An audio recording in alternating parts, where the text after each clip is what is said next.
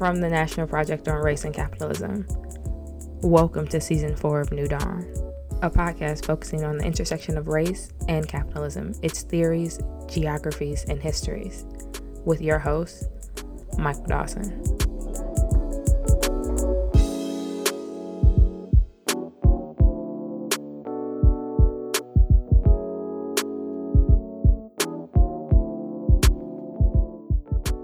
Adom Getachew is a political theorist focused on empire and decolonization.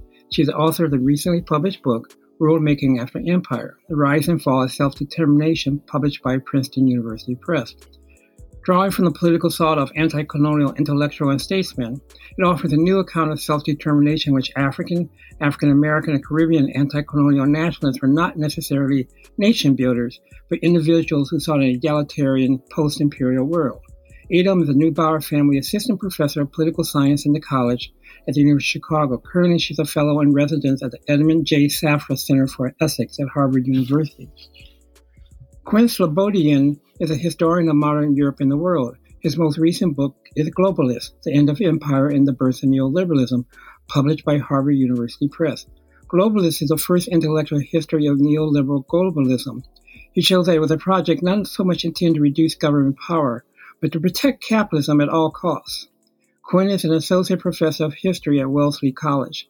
He's currently working on a new book project about the far right's capitalism.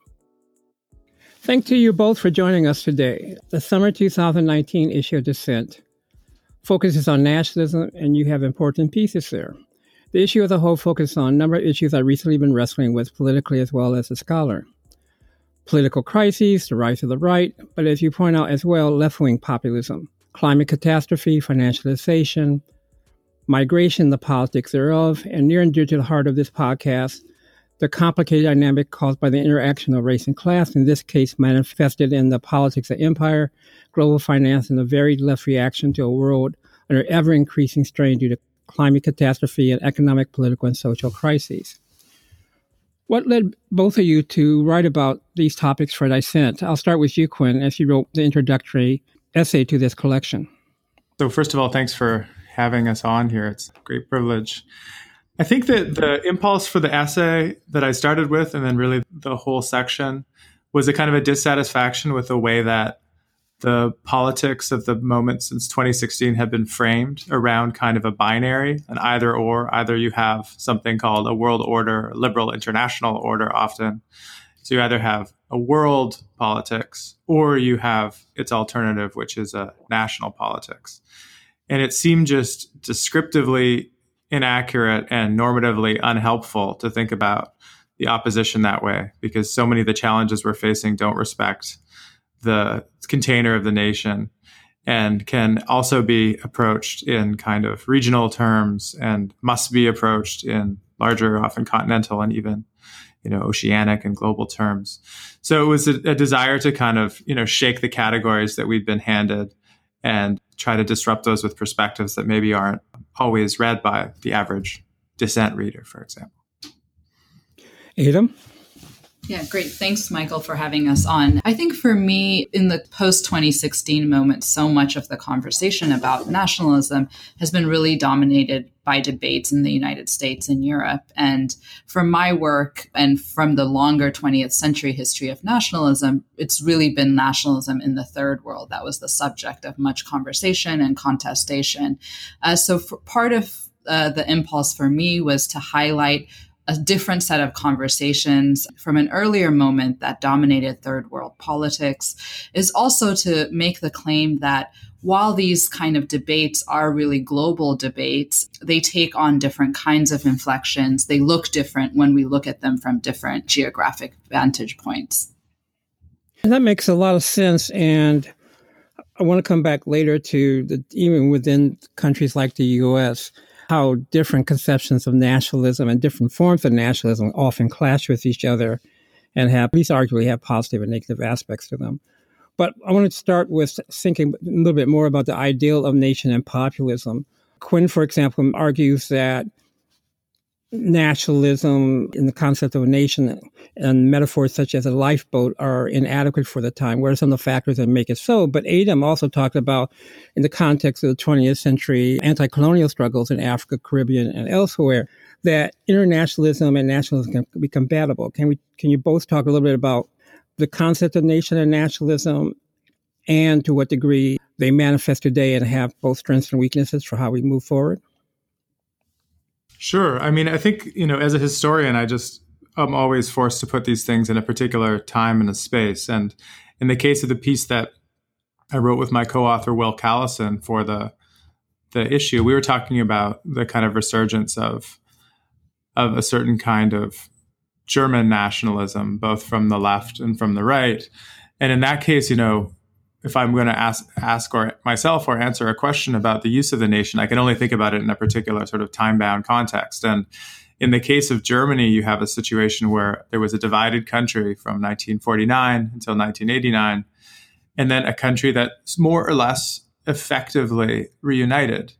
But we're sort of only realizing now, decades after the fact, that it successfully reunited on the basis of a certain kind of nationalism, a certain kind of shared identity of Germanness, and that that shared identity of Germanness was always, in fact, from 1989 onward, being defined against a kind of intrusive presence from the space beyond Europe, whether it was Turkey, North Africa, Iran, the Middle East.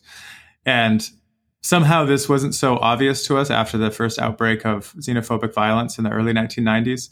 But now we realize in 2018, 2019, when people try to stage an opposition to right wing nationalists and right wing populists, as they've been called, like the Alternative for Germany or the AFD party, the only kind of available idiom that there is in politics to try to do transformative politics is once again a return to a version of nationalism. So people try to fill the nation with a kind of content of solidarity and workerism and welfare and cooperation, but it still can't get away from its sort of fundamental grounding on these kind of these these these very specific exclusions of populations, which in some cases have been in Germany for decades, in many cases have long predated the fall of the wall. So in the case of Germany, I think it's kind of its successes contained the kind of the seed of what are now some of its most corrosive kind of political tendencies.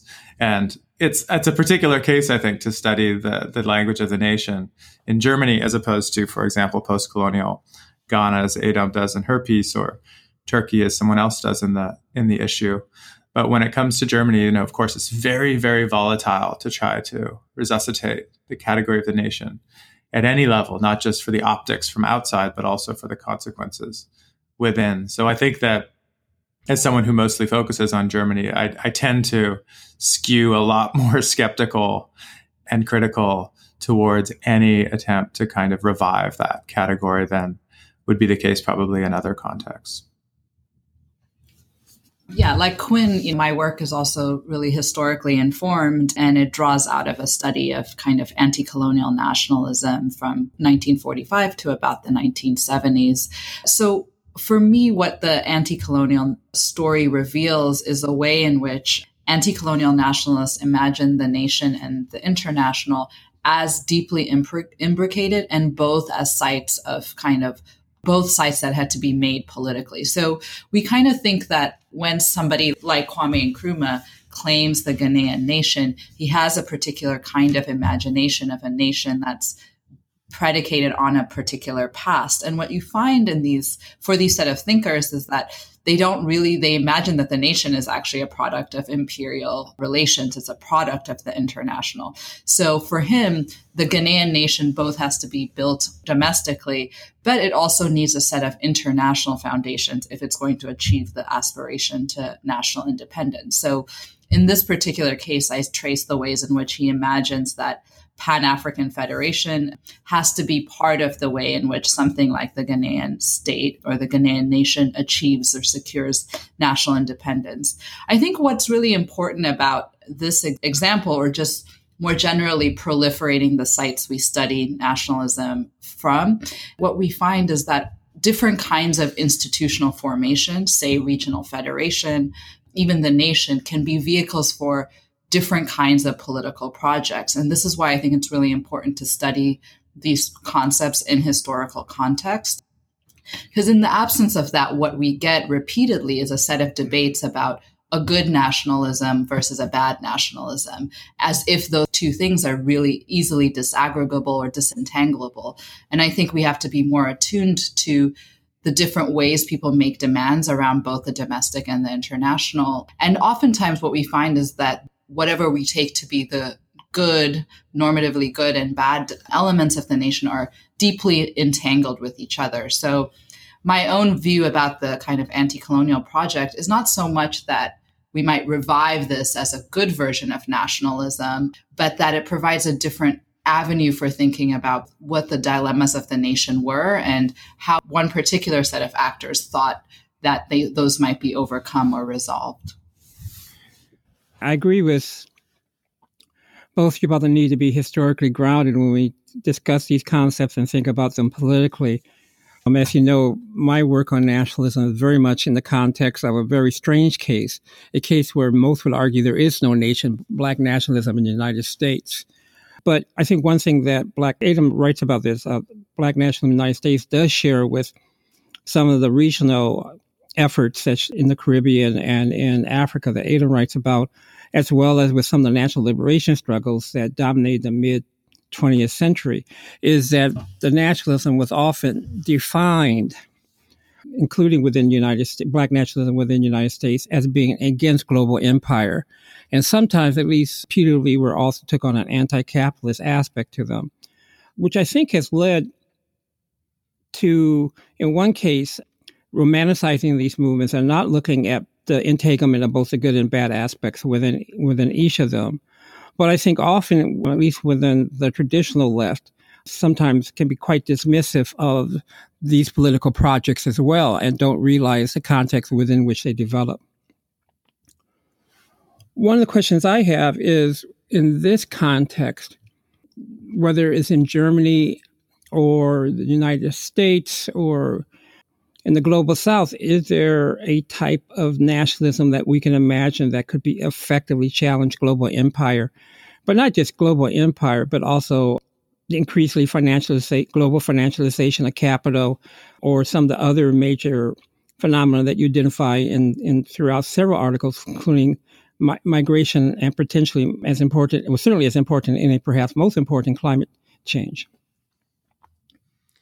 Well, one of the things that I think is really productive about the way that Adom framed her subject in her book is to say that when we think that we're talking about nationalism, often we're talking about something else. So, in the case of anti colonial nationalism, that focus on the nation is kind of misleading because what one should be looking at is, as she puts in the title, the world making project of which nationalism is part. And I think that the problem with the framing of nation, yes or no, nationalism, yes or no, is it can misdirect us from that second sort of shadow concept or category that should be, you know, stalking the nation, which is to say, what is it that the nation is always part of because it never acts on its own. And so I think that the even the the way that our section was titled in dissent was what is the nation good for? And I think we need to keep in mind that there's two levels on which that should be approached. One, there's the kind of practical level. So after our event the other night, someone who's an international economic lawyer came up to me and said, listen, I'm a leftist, but still I want to do, you know, labor and environmental policy. And right now, the only organizational frame we have, the basis for making collective decisions that has any kind of teeth or enforcement is the nation. So he's like, I don't want to throw away the nation because we need the nation as a kind of a tool. And so at that practical level, it can't be dismissed or kind of dreamed away or talked away.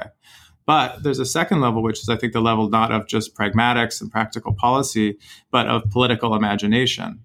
And I think that if we've learned anything since 2016, is that there kind of is no or should be no limits to political imagination because things that seemed intensely implausible one month come to pass the month after right? So even as we sort of are cognizant of the kind of way that the nation still is an important institutional framework, we need to think about what is that that enormously expanded space that stands behind the nation within which it's doing its sort of practical work. I mean, I'm teaching, I'm starting a class right now that I'm teaching, and we're talking about the French Revolution. And one of the things that I ask the students is about the definition of what radical means, right? And I think I've always taken slightly from the work of Kristin Ross to this idea that, that radicalism is about unpredictability, right? It's about the achievement of things that were previously unthinkable. And I think if we set in advance that the horizon of our politics is nationalism, then we've sort of undercut the greatest kind of resource that that radical imagination offers, which is the possibility of something that was previously unthinkable. So I think that that that is part of the the project here is to, to just sort of express a fundamental dissatisfaction with being caught in the supposed politics of like doability and practicality because all that has done is given the power of imagination to our opponents on the right I want to echo Quinn's point and say what you know. I think the what I call in the book the internationalism of anti-colonial nationalism isn't just something that's specific to the projects that I look at or Black nationalism. So I make this argument that one, the internationalism of anti colonial nationalism takes the form of the ways in which the ideas about what a nation is, how to organize the nation, circulate in this transnational context. I mean, figures like Kwame Nkrumah and others are highly mobile figures uh, who are connected to a broad tapestry of intellectuals and activists in the interwar period. And the idea of what the post colonial nation is comes out of that internationalist framework. And then the second is, you know, this idea that the nation, in order to be independent, would require an inter- international, a certain kind of international backdrop, that there would have to be world making. But I think the very, that very structure we see also in the kind of white nationalism of this contemporary period and the one that anti-colonial nationalists were fighting against in the early in the 20th century. So the deep ways in which nationalism as an ideology as a set of practices is embedded in the global i think really has to be reckoned with. So that again that option or that easy bifurcation of the domestic and the international or the national and the international is not really an available option for for us. I mean i would say yeah i don't think my my ambitions, political ambitions, are s- staged on a kind of new or revived form of nationalism necessarily. But I do think this point of how do you work at both levels? How do you think? Uh, in the context of the nation states that we do inhabit, for better or worse, even as we think about the ways that those nation states are deeply embedded in, in global structures that are highly unequal has to be at the center of our analysis, or the, at least the starting point of an of an analysis and thinking ways forward on a variety of questions. One of, I think, of the problems with Black politics in the United States today, uh, particularly the more official forms of Black politics, is that the internationalism that was a hallmark of the 20th century Black political terrain has been suppressed to, to a significant degree, except of course, among much of the black youth organizing we see or the last seen over the last few years.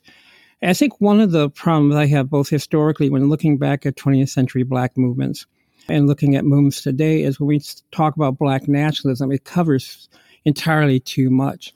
So there were massive fights among people who were labeled black nationalists in the 1960s and 70s and one way to think about it is to think about what systems of domination are these different formations challenging. And almost all the ones that were labeled nationalists were, were really challenging white supremacy more than anything else. But some that were also, such as, let's say, the Black Panther Party would have or have slogan like nationalist in form but socialist in outlook, were trying to challenge both white supremacy and capitalism quite, uh, quite explicitly. And I think that term nationalism would apply to these movements can sometimes be can mask what is being targeted and what is not being targeted. For example, in most of the black radical nationalist movements of the 20th century, patriarchy was not targeted. Homophobia was not targeted. Those systems of domination were either ignored or in maybe in theory opposed but not in practice, or in some cases enthusiastically upheld.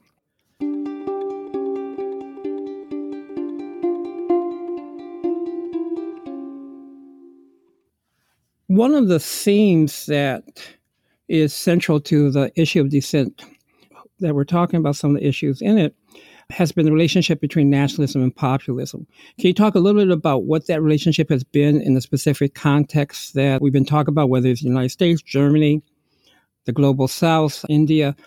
What's the form that populism is taking today, and what are what are its links to nationalism?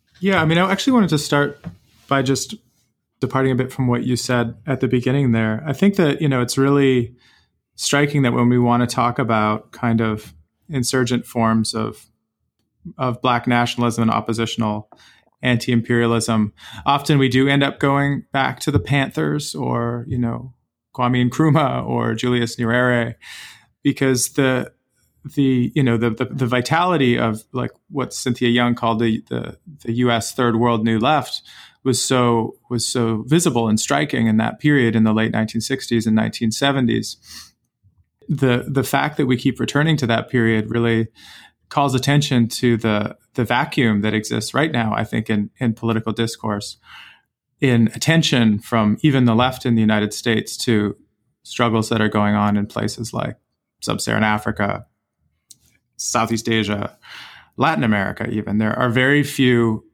people that are speaking in ways that are being heard anyway from those parts of the world, and one notices that you know when American leftists, for example, want to think about something, a political quandary or a political conundrum beyond their own space, often the attention is that can reach as far as something like Greece. That's about the limits, right? And there's nothing wrong with that per se, but it does really it does really map a kind of a kind of darkening of the the landscape of political attention. I think that is quite disturbing actually and and we need to think about i think the way that this attention to populism the way you're describing it and the way ha- that has been used really becomes a kind of a fixation on north atlantic politics above all right it becomes a story of trump brexit the threat of new populisms, whether it's Viktor Orban or Geert Wilders in in in Holland or the Dutch uh, social or the the Danish Social Democrats, the effect of the political backlash from the right, among other things, has been to recenter attention once again on the North Atlantic white world. I'm just going to push back a little bit because when I think about the move to the right, I'm also thinking about places like India mm-hmm. and and Brazil as being equally seeing some of these, which I don't think part of the, the global North Atlantic.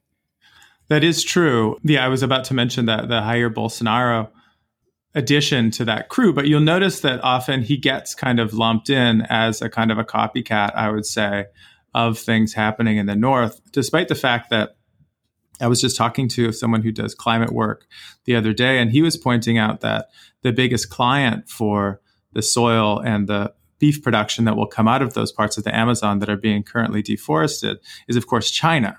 Yep. So the Brazil China axis is one that's as important as the as the Brazil USA or Brazil Britain axis. So I think it the reason that part of this has become hard to kind of grapple with for people who are bringing with them the kind of 1960s 1970s anti-imperialism framework is that China fits imperfectly into that framework, right? I mean, w- where do we place China if we want to use a kind of new left or post new left political geography? Is it a kind of vehicle of uplift for the global south? Is it even part of the global south?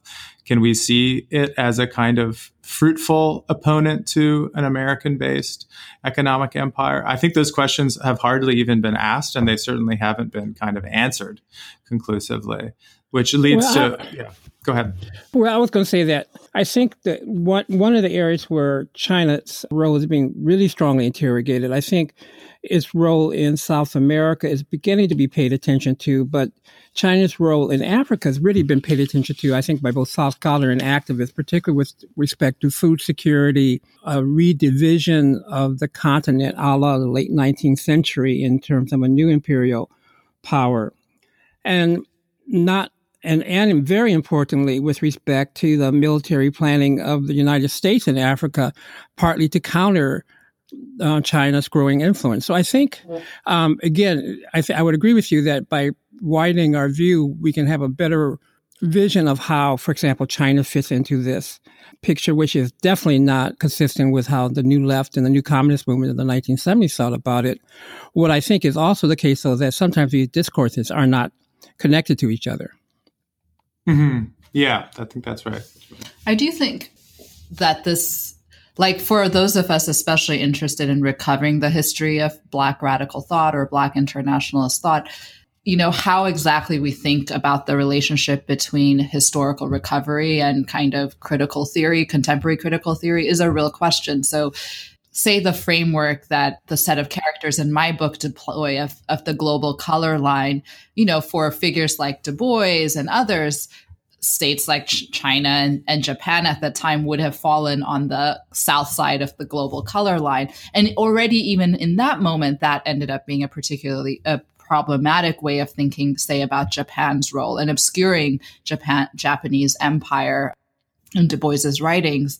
And so then the question is, how do you think about a framework of something like unequal integration or international hierarchy, a language that they would use, but think about the new role of kind of what third world er, elites, both th- third world states, like once third world states, maybe like China, like Brazil, and also the deep discrepancies and inequalities within states of the third world. So we really do have a structure now in which a global elite is highly connected with each other that disrupts those structures of of kind of you know global north and south in ways that complicate i think a straightforward recovery of an older analysis of the global of the of, of the global order.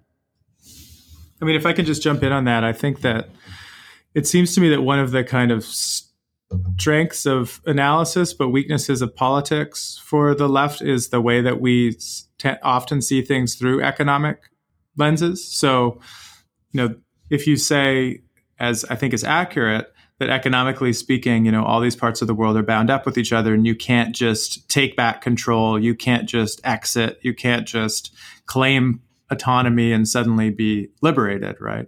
I mean, that's really a conclusion that came through a lot of the disillusionments of the initial moment of decolonization, right? I mean, as Adom writes in her piece, you know, Nkrumah's policy of ye first the political kingdom did have a kind of a kind of a, a, a, truly radical kind of quality to it in the sense that there was the belief that one through the the door of, of political independence could achieve a genuine independence that would also incorporate economic independence. But but of course, he becomes then one of the first people to observe that neocolonialism could in some ways be even more nefarious than than formal colonialism. So the realities of economic interdependence were kind of realized very quickly by I think you know left and progressive observers of the world. And now I think our handicap is when we is when we look at the world situation, we often default to a kind of a fatalism or or a kind of a, negative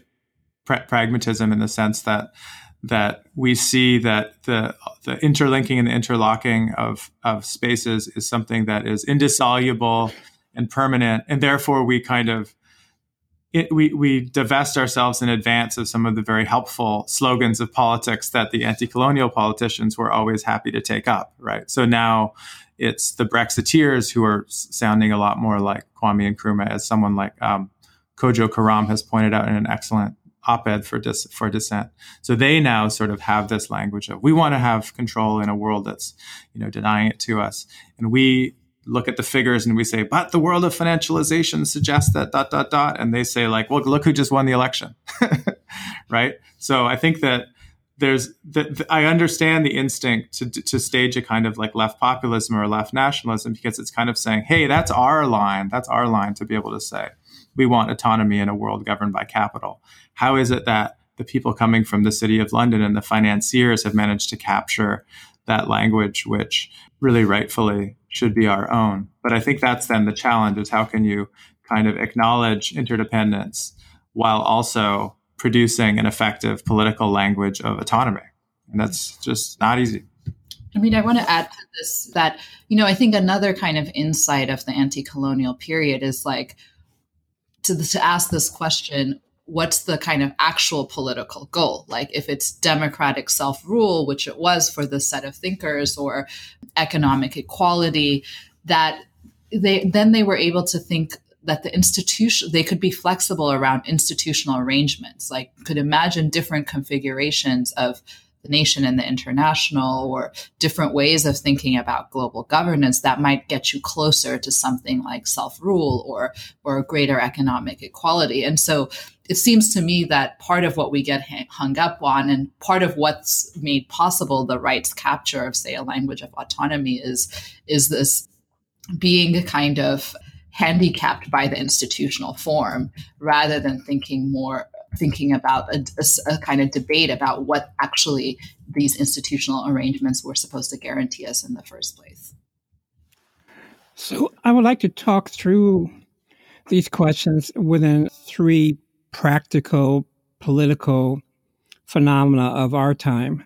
Maybe we can start with given what we just talked about, talk a little bit about the left's, at least a section of the left's attempt in Germany to try to recapture some of this language and build a movement from above. And also talk about migration and how we should think about migration politics in this context. As you may or may not know, yesterday, the lead editorial writer for the New York Times has accused the Democratic Party's candidates of being way too soft on immigration and say that they're going to turn the election over to Trump if they don't get harder on immigration policy. This is the same day, of course, that Trump banned black Bahamians from fleeing the ravages of Hurricane Dorian. And then I also would like maybe to end by discussing these questions in the context, in the context, excuse me, of climate change and catastrophe. So maybe we can start with the effort of some leftists to try to build a populist nationalist movement that takes the ground back from the c- city of London types. Sure. In in the German case, yeah. Yes. Well, I think that the again, it's such a it's a German particularity story in a way, right? Because no matter how much of a believer in the people you are as a German leftist, you know enough German history to be a little bit afraid of what the people might end up doing. And so I think that there's like baked into German political memory a kind of fear of the masses en marche that you don't have in the case of France, for example, right? Where there is such a strong positive legacy of the mobilized people, where even the kind of bloodiest parts of the French Revolution get kind of alchemically transformed into the founding myth of a of a of a more liberal and a, and a more freedom loving nation. So when the Germans that I talk about in the piece, who are a kind of faction of the left or the Linke party, tried to do a populist movement a la Jean Luc Mélenchon in France, a la Momentum, the kind of left labor contingent in Britain. They wanted to do populism, they wanted to do grassroots movement, but they wanted to also co- sort of keep an eye on it and control it to a certain extent. And so instead of a kind of outbreak of gilet jaune style kind of you know traffic stops and rogue violence in the countryside. What they did was they rolled out a very nice website and they had a quite closely controlled kind of a email forum and an email list. And they thought very carefully about their logos and their hashtags. And all of this ended up kind of draining whatever vitality might actually come from a so-called populist or grassroots movement. So just at a kind of a formal level, it was already a little bit satirical as a kind of, you know, humorless German rollout of what a kind of chaotic, you know, improvisational grassroots insurgency should look like.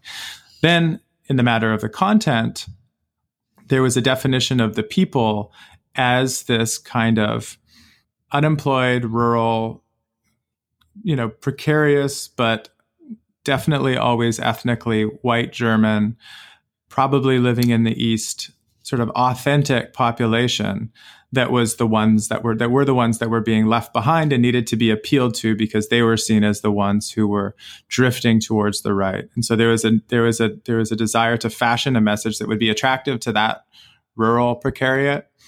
And the solution that this Aufstehen or stand up movement came to was to kind of demonize the people that they in their minds, thought that these rural, sometimes under, unemployed or underemployed people also disliked. So they were like, well, who are the hate objects for these for these people sort of living on the edge, the equivalent of kind of Rust Belt underemployed voters in the United States.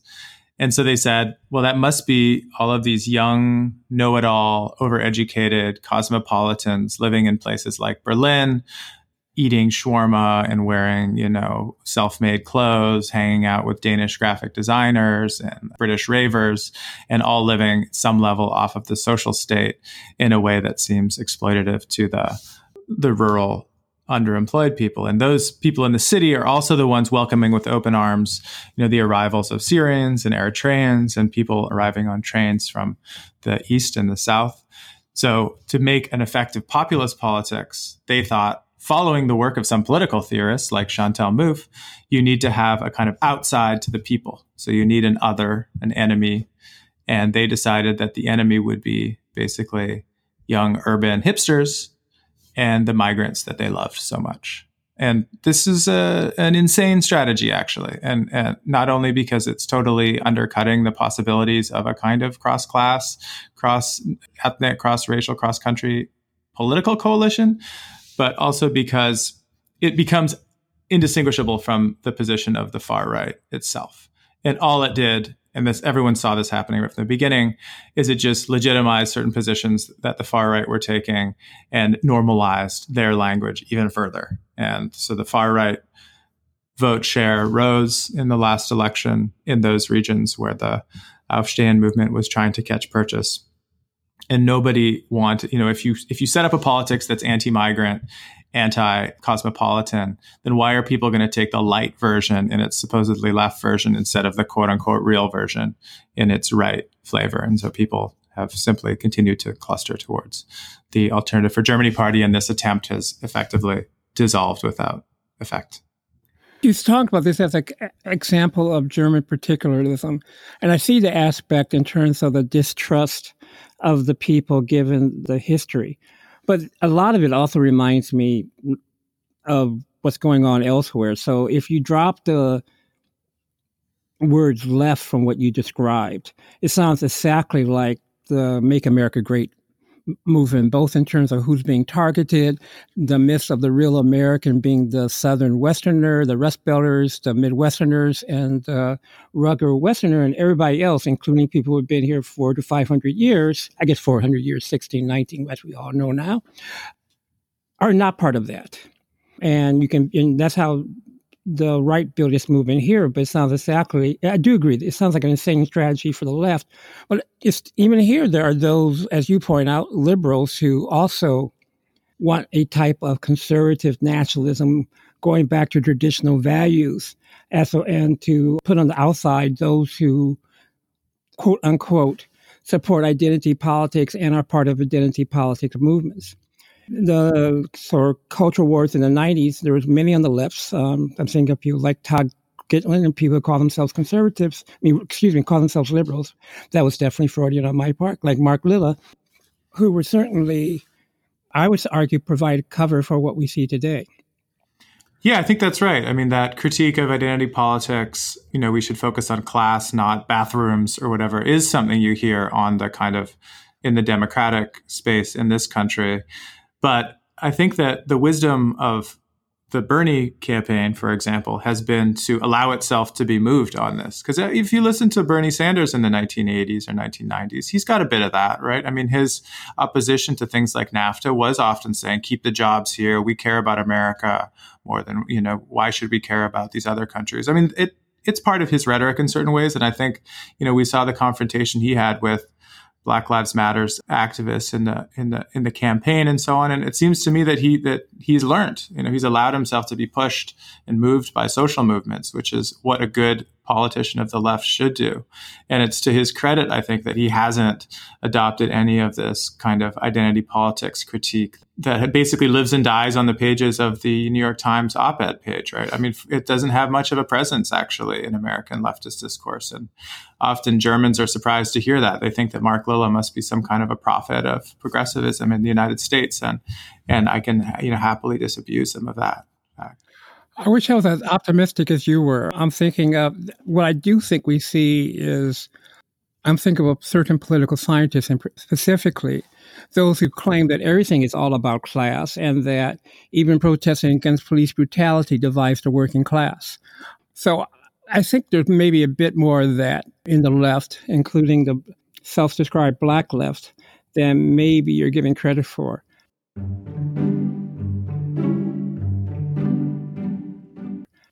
let's move and talk, talk, a little bit about the p- politics of migration because that's certainly something that is capturing attention in this country and many other places as well, including in places like South Africa, where there's been lots of violence against migrants coming in from other parts of Africa into South Africa.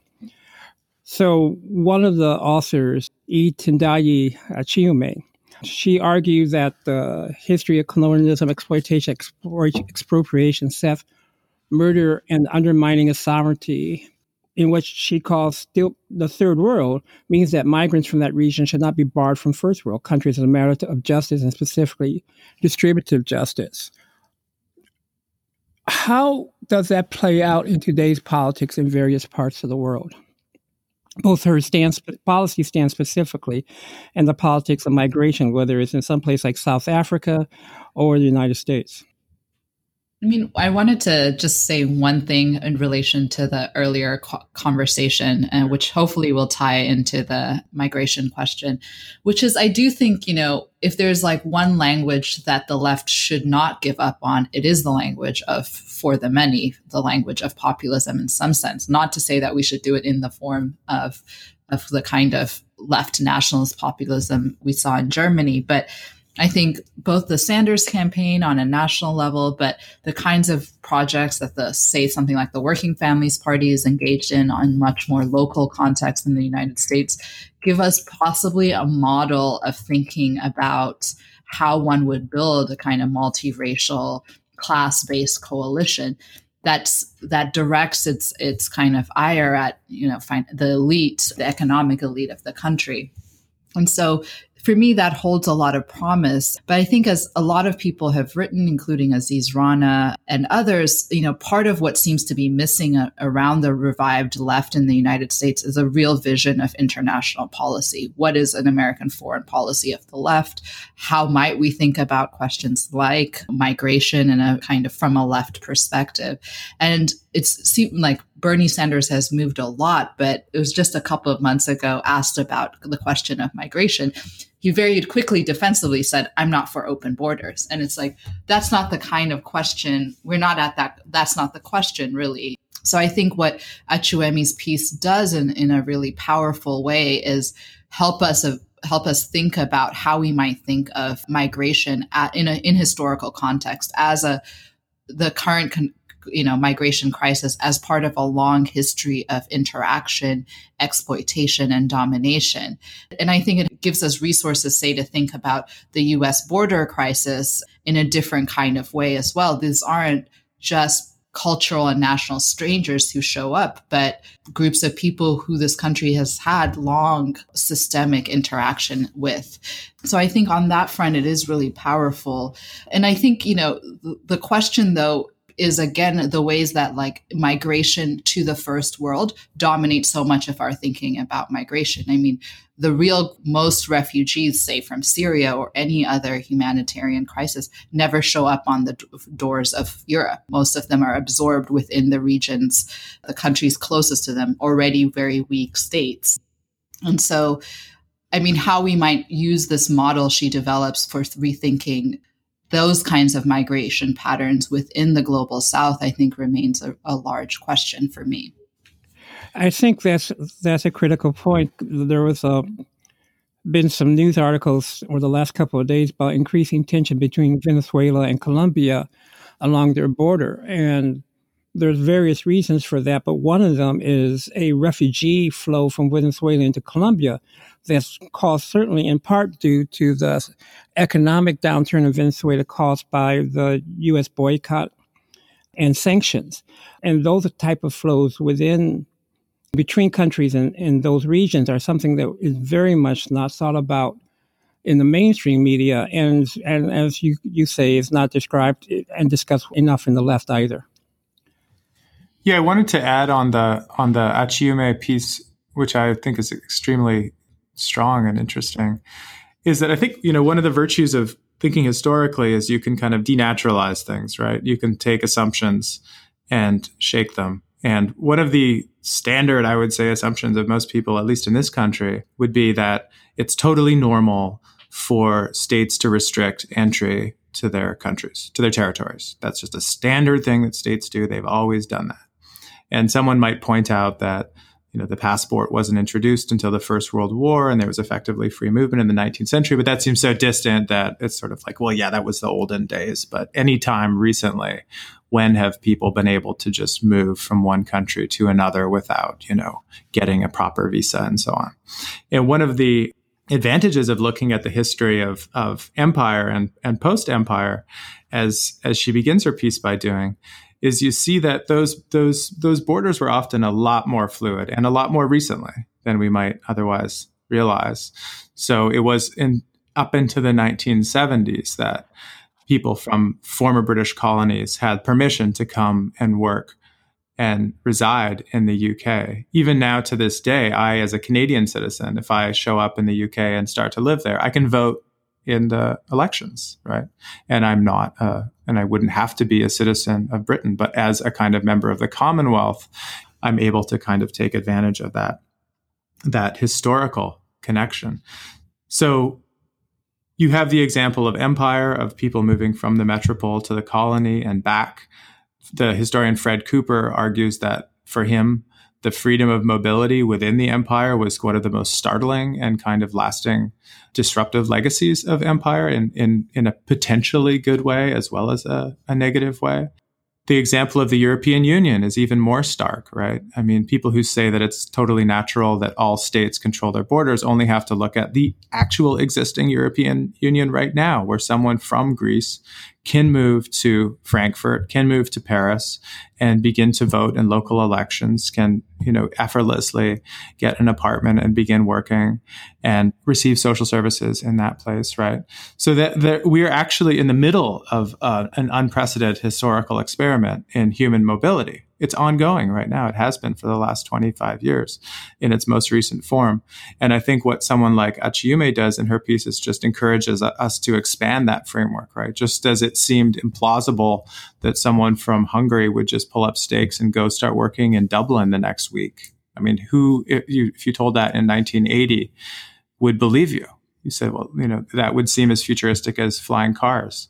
So, one of the things that that that a, a, careful reconstruction of the historical past that gets us to the present and then allows for a kind of imagination forward, which is I think what her work does, is it it helps us to kind of unpick and smash a lot of those things that just seem like the way they've always been. And for the New York Times to say that we need to, that the Democrats need to go hard on, on immigration for, for vote share is just un, you know, unthinking their own position as recently as five years ago, right? When everyone said that the future for the Republican Party was the Hispanic vote, and if they didn't go softer on immigration, they were going to vanish as a as a political presence because of demographic change. I mean, how is it that we have allowed ourselves to be captured so much by the rhetoric of the right that now we assume that that's just common sense and the law of nature when it was so recently otherwise? And of course, all borders are not created equal. So I'm pretty sure the New York Times wasn't talking about being harder on the northern border and keeping people like you out. Uh, so the racial hierarchies are also reinforced in these as part of this global empire as well, and both explicitly and implicitly in many cases.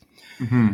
The penultimate topic for discussion is one that is, I think, beginning to grab the attention of everybody. It's another another one of these issues that can bind the left together in ways that Adom was talking about uh, earlier, which is the status of catastrophes related to climate, which are quite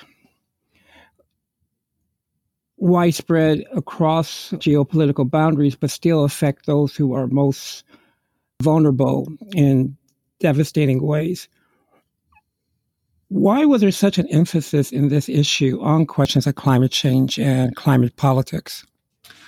Well, I guess maybe just because it's something that illustrates more starkly than anything that there's no possibility of exit, right, in practical terms. Uh, in fact, I wish I had come across this before I wrote the introduction. I would have mentioned it.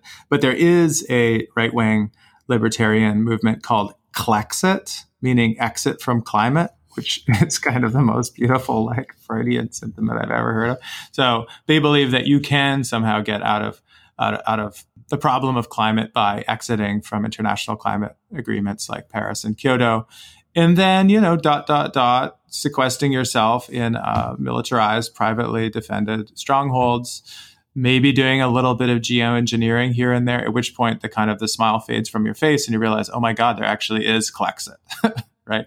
That there are people who for sometimes plausible reasons, believe that they are going to be able to escape the effects of this. And, and then you realize that that is actually the baseline assumption of most people in the richer countries is that whatever is going on globally, we're going to well, a little more flood insurance, move to higher ground, do some, you know, put in a new seawall in the Boston Harbor, right? And and sort of and sort of fix this for us. And and um, and it'll be sad that it won't be fixed for everyone but the world has always been unjust. And and that's you know simply an insoluble problem. So i think that uh, you know we all contributing to the issue don't feel that way. We do feel like strongly compelled by the need to come up with some kind of way of operating through this that won't be that drastically unequal. But then the question is what that what that should look like and can look like and what kind of what kind of categories can be arrived at to, to help make that more of a likely outcome. I wanted to what to what degree if we have the type of internationalist perspective that Adom's been arguing for both through this past hour that is tenable at all. On one hand, I think we're facing certainly questions about food security throughout Africa and much of the rest of the many parts, other parts of the world, that's going to be exacerbated by climate change. As important, if not even more important, the possibility of water security. And what I think we may see happening, and it'd be, interesting to see how those who think they can buy their way out of climate change react, is that we're going to see wars fought over these these resources, food resources, water resources. It's going to be very hard, I think, to be the sort of libertarian billionaire unless you're talking about just five people on an island that doesn't have any resources anyway. Yeah, I mean, I think one of the things for me that's really important when thinking about where where and how we might uncover new forms of internationalism is really to look from below. Like the set of figures i look at in the book are now of course canonized but at the time you know in the in the early days were on the margins. And so for instance in the contemporary moment after Cyclone Idai hit Mozambique and Malawi earlier this year, you know, largest cyclone, I think, on record, over 1,300 people killed, massive destruction in the region. You saw a kind of climate activists from the region calling to question the role of ExxonMobil in the region. The hardest hit regions in in Mozambique are just, you know, miles from where ExxonMobil is in the in the midst of looking for oil in the sea, right? And so Exxon made some paltry contribution to donation for recovery efforts. And they use this language of, you know, pay your climate debt, right? Like that, the, that Exxon Mobil not doesn't just have to make a kind of contribution, a charity donation, but really that they that they and others like them have transformed the conditions of the country in such a way that not only were they hit hardest hit, but that they couldn't recover from the process. So I think one interesting third world, broader third world conversation that's happening right now is about how to redeploy the language of debt, who owes who what, for what. And you see this in this in simultaneously in the Caribbean with the reparations movement. So I think that seems to me to be one possible node of thinking kind of revived internationalism, one that's also much more directed at corporate power than as as much as it is kind of North Atlantic states. One of the earlier podcasts centered on grassroots movements in Puerto Rico mobilizing against U.S. financial institutions in the wake of the hurricane that devastated the region a, a, few years ago. So I think that, yeah, that is definitely one of the areas that we see growing mobilization.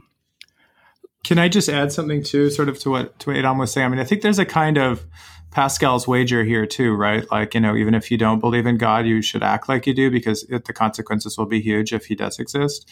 There's kind of a version of that, which is I think even if you're a reformist, even if you just want this is status quo to be reproduced, then it makes sense to make more radical demands now. And the reason is that the center and responds to radical challenges. So you can see this happening really in real time in the UK right now, especially where people are rolling out like on the left far left wing of the Labour Party strong demands for kind of worker ownership, redistribution, challenges to corporate power, and basically in fear the mainstream business community represented by something like the financial times is sort of saying like whoa whoa whoa how about we meet you halfway right and then they come out with some kind of reform which actually does get closer to some kind of worker control, if not going as far as the demand has been made. And the same is happening, I think, with things like the Green New Deal, right? By making these kind of maximalist demands, then, you know, the next week, the Bank of England does roll out a kind of like a climate model saying, no, no, mm-hmm. don't worry, we're paying attention to this.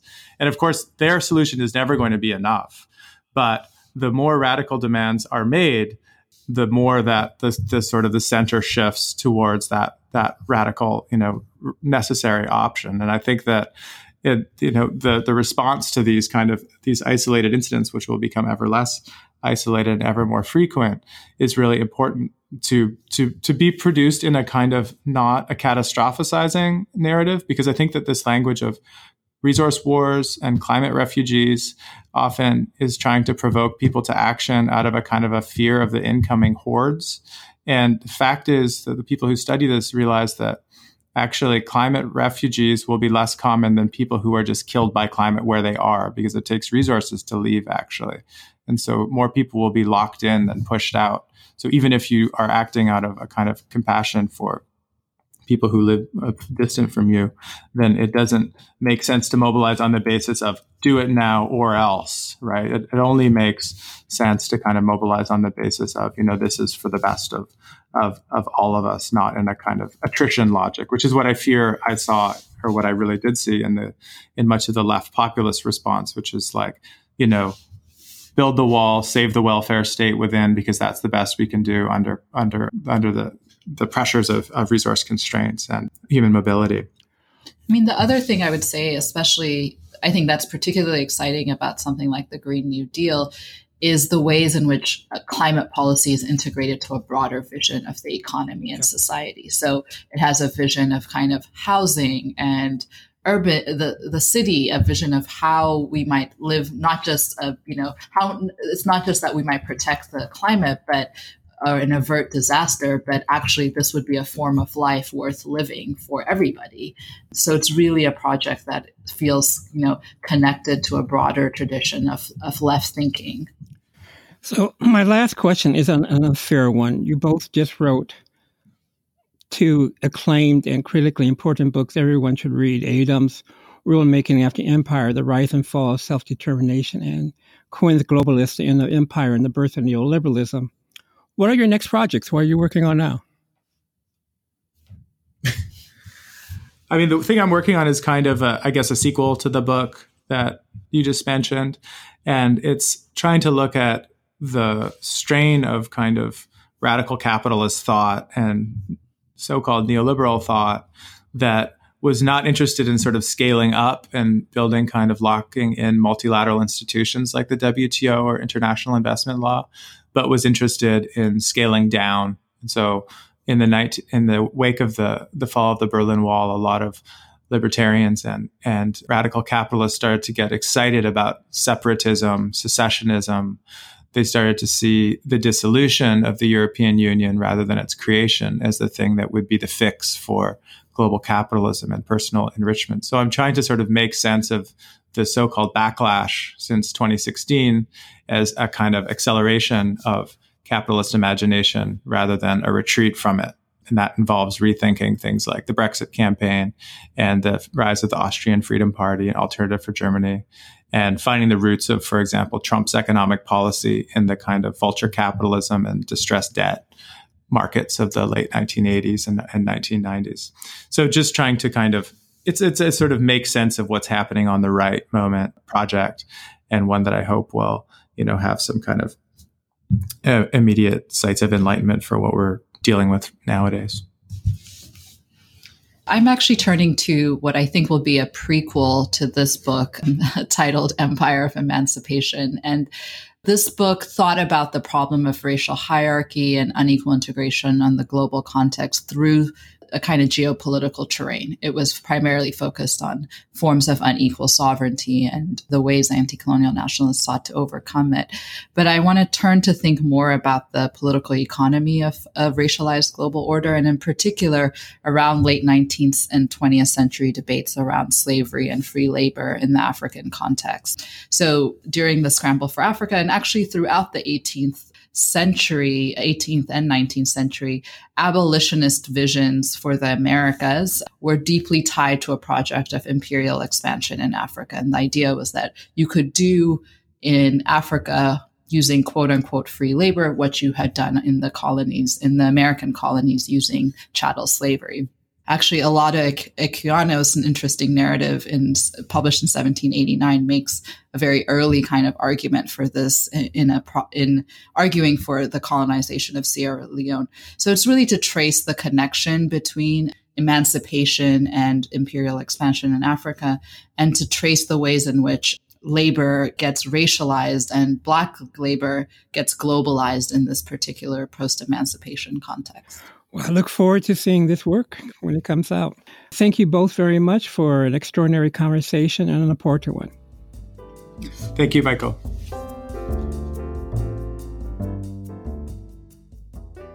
Please find us at raceandcapitalism.com. Again, that's raceandcapitalism.com. You can also follow us on Twitter at racecapitalism to stay up to date with what's happening with the project.